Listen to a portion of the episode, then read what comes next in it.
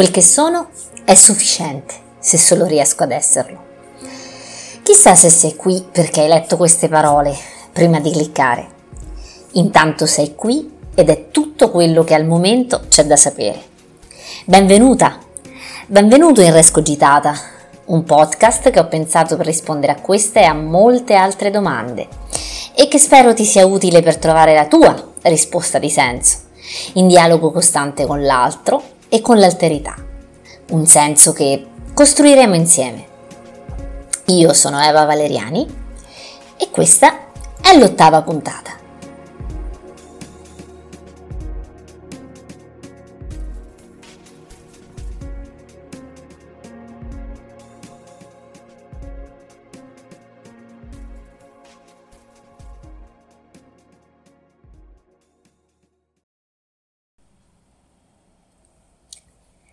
Ciao, eccoci arrivati eh, all'ottava puntata. Oggi vorrei condividere con te un po' delle emozioni di ieri e qualche riflessione, mm, potrei dire, del, del giorno dopo. La mattina, eh, nella mattinata di ieri, si è laureata una mia cara amica e nel pomeriggio c'è stato il secondo incontro di Cogito Orienta secondo incontro di orientamento. Come sono collegati questi due eventi? Beh, eh, spero di riuscire a, a, spiegartelo fra poco. Intanto eh, ti dico che quella di Laura, eh, che sarà mia ospite in una delle prossime puntate del podcast, è stata una, una discussione di laurea particolare eh, ha discusso la tesi, infatti, quasi vent'anni dopo aver sostenuto l'ultimo esame. Laura eh, ieri ha chiuso il famoso cerchio. Eh, adesso non voglio dilungarmi con te sul ragionare intorno ai perché e, e ai come. Mi piacerebbe invece riflettere eh, con te su quello che io chiamo ricominciare a cominciare. Fin da quando siamo piccolissimi la nostra quotidianità è fatta di progetti a breve, medio e lungo termine. Delle tappe che da una parte sono legate a uno sviluppo fisiologico, no? Eh, imparare a camminare, imparare a parlare e così via. E dall'altra sono delle tappe determinate, quelle tappe determinate dal nucleo familiare e dalla società in cui viviamo. Tralasciando ora l'enorme interdipendenza fra il piano naturale, chiamiamolo così, e quello sociale, se ci pensi è come se la nostra vita, fin da quando nasciamo, mm, sia costellata di compiti da assolvere che corrispondono a momenti prestabiliti, Mm, fissati prima e indipendentemente da noi, dalla nostra volontà, che normalmente eh, sono associabili a un determinato grado di sviluppo fisico e cognitivo e a una determinata età. È, è come se crescendo questi compiti si moltiplicassero e venissero percepiti come realizzabili in automatico semplicemente perché abbiamo una certa età, frequentiamo una certa scuola, facciamo un certo lavoro. Come se la vita che viviamo, eh, insomma, eh, fosse indipendente da noi, no? Che insomma, già a dirla così proprio, sembra proprio un paradosso. Come se tutto fosse già scritto, fissato in base a poche, pochissime scelte, per lungo tempo fino a quando non, diventia- non diventiamo mm, diventiamo, stavo dicendo, fino a quando non diventiamo adulti. Scelte effettuate dagli adulti di riferimento, eh, quindi quelli che chiamiamo adulti di riferimento come i nostri genitori, no? Ad esempio. Questo vivere in una specie di eterno flusso di decisioni prese dagli altri alimenta in noi degli automatismi eh, che possono portarci eh, a un dato momento a non riconoscerci più in chi siamo e in cosa stiamo facendo. Se abbiamo passato anni ad assolvere compiti per responsabilità verso gli altri e non verso noi stessi, a prendere delle decisioni che non ci appartengono, che non abbiamo fatto nostre, ma che sono legate esclusivamente a, che ne so, eh, a non deludere gli altri, a compiacere gli altri, è molto possibile che a un certo punto eh, potremmo ritrovarci di fronte a una crisi. Quando penso al come si manifesta un momento di crisi, e, e penso fra l'altro che già eh, pronunciando questo, questo, termine in te mh, mm, si, si, evochino eh, determinate sensazioni e, e emozioni. Quindi dicevo, quando penso a come si manifesta un momento di crisi, lo associo all'immagine di un, mecco- un, meccanismo che comincia a perdere i pezzi. Salta una vite, salta un bullone il meccanismo comincia a rallentare fino a fermarsi. Nel frattempo è come se ci si ostinasse a raccoglierli quei pezzi, mentre si è ancora in corsa, e a riaggiustarli, no? Un po' alla bella e meglio, senza neppure capire più il loro posto né le ragioni del loro funzionamento. Sempre che eh, ci siamo mai resi conto, eh, perfino di, di, di, averli quei pezzi.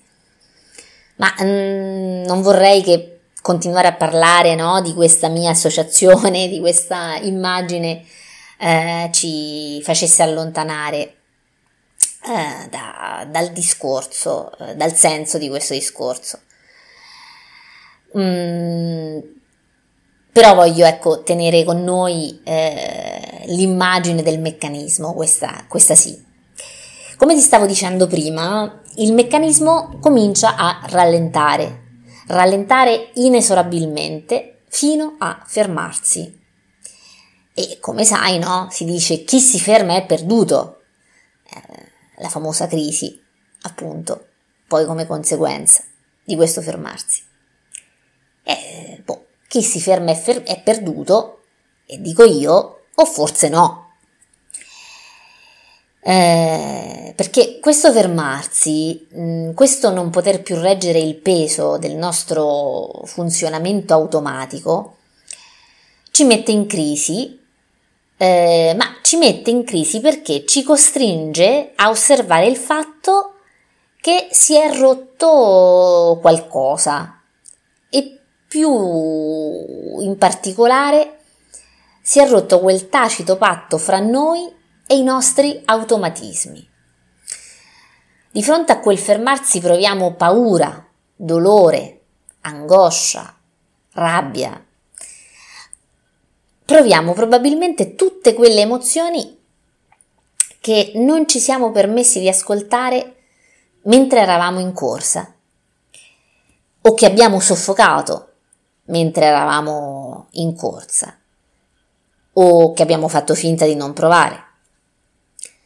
Abbiamo sempre pensato che il nostro percorso andasse da A a Z, attraverso tappe intermedie e che una volta cominciato eh, questo percorso, il processo eh, che ci portava a questo percorso, a, alla fine di questo percorso, fosse inarrestabile.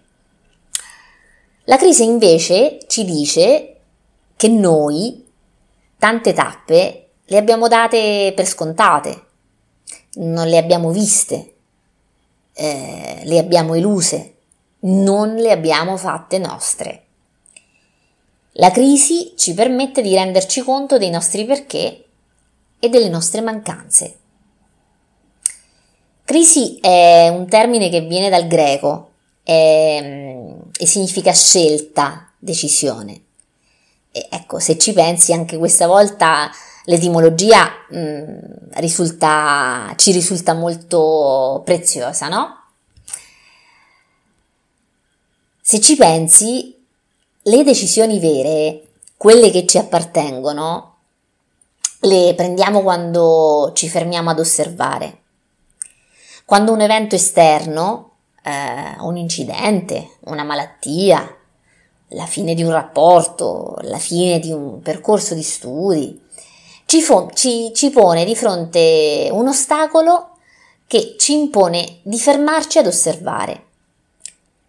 La domanda a questo punto è sì, ma fermarci ad osservare che cosa?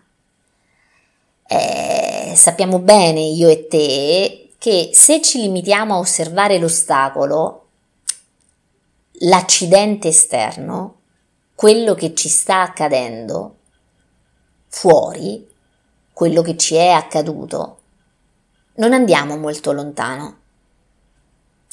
Le decisioni vere, quelle che ci appartengono, le prendiamo quando osserviamo noi stessi, in un movimento che dall'evento esterno procede verso l'interno, per analizzare, mh, mm, direbbe Kant, le nostre condizioni di possibilità.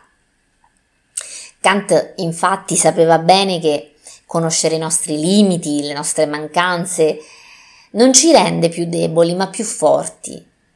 Solo conoscendo i nostri limiti, quelli che sono stati fino a quel momento i nostri confini di azione, possiamo incontrare anche le nostre potenzialità e cominciare a sviluppare, a esercitare il nostro senso del potenziale, abbandonando tutto ciò che fino a quel momento abbiamo dato per scontato eh, e tutti i nostri automatismi.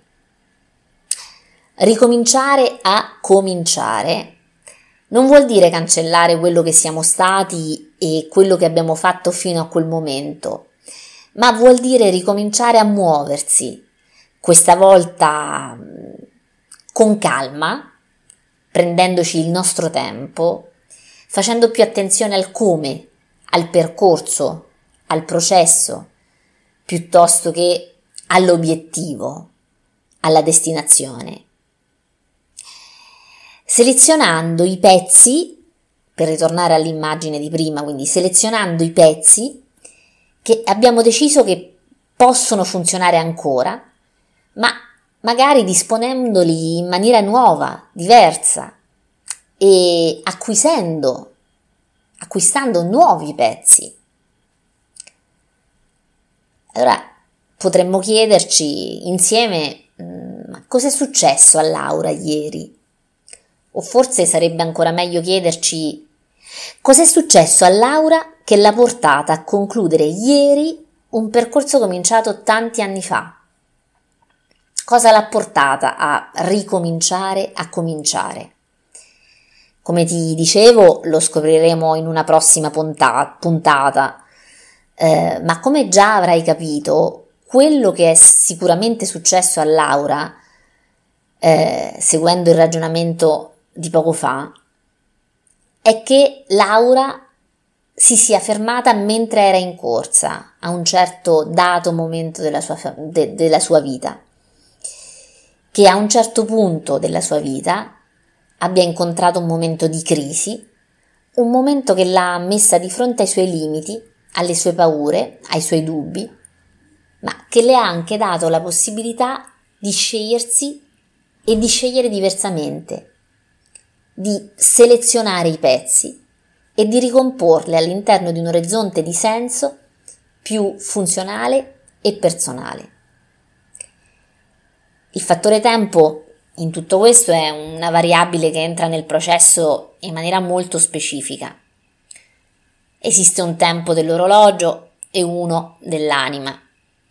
Per Laura ieri da una parte sono passati quasi vent'anni, ma da un'altra è trascorso solo un minuto. Ne parleremo, parleremo del fattore tempo, anche del fattore tempo prossimamente. Ma proprio agganciandoci a questo vivere eh, un tempo diverso, un tempo interiore rispetto al tempo esteriore, quello che calcoliamo attraverso appunto l'orologio, eh, mi riaggancio al secondo incontro di orientamento. Eh, un momento in cui si è parlato di tante e diverse chiusure del cerchio, anche a sentire chi è intervenuto ieri, i professionisti che sono intervenuti ieri, Eh, chi parlava ieri eh, del giugno dell'ultimo anno, del suo giugno dell'ultimo anno di scuola superiore, a distanza di 20 o 25 anni, eh, sembrava che parlasse, eh, sembrava che quel fatidico giugno fosse lì, presente in mezzo a noi, eh, a ripensare a quando ci si è dovuti fermare a raccogliere e a ricomporre i propri pezzi e di come la consapevolezza della propria scelta magari sia arrivata solo dopo, durante o dopo il percorso effettuato, durante il percorso effettuato o addirittura al di là del percorso. Chi parlava ieri parlava a chi oggi quel momento lo sta per vivere, a chi oggi sta per attraversare quella crisi. Una crisi che ridisegna confini e che offre nuove opportunità. La crisi di chi, forse, per la prima volta, ricomincia a cominciare.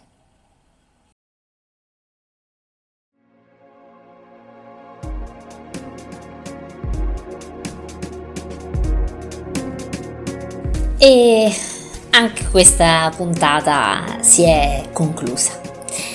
Se vuoi farmi sapere cosa ne pensi o per qualsiasi dubbio o domanda mi puoi raggiungere sulla mia pagina Facebook o sul mio profilo Instagram, sempre Rescogitata, o scrivermi una mail a eva.valeriani rescogitata.com oppure puoi inviarmi un messaggio anche WhatsApp al numero 320 154 3622. Nel frattempo ti ringrazio per avermi accompagnata fino a qui e ti do appuntamento alla prossima settimana.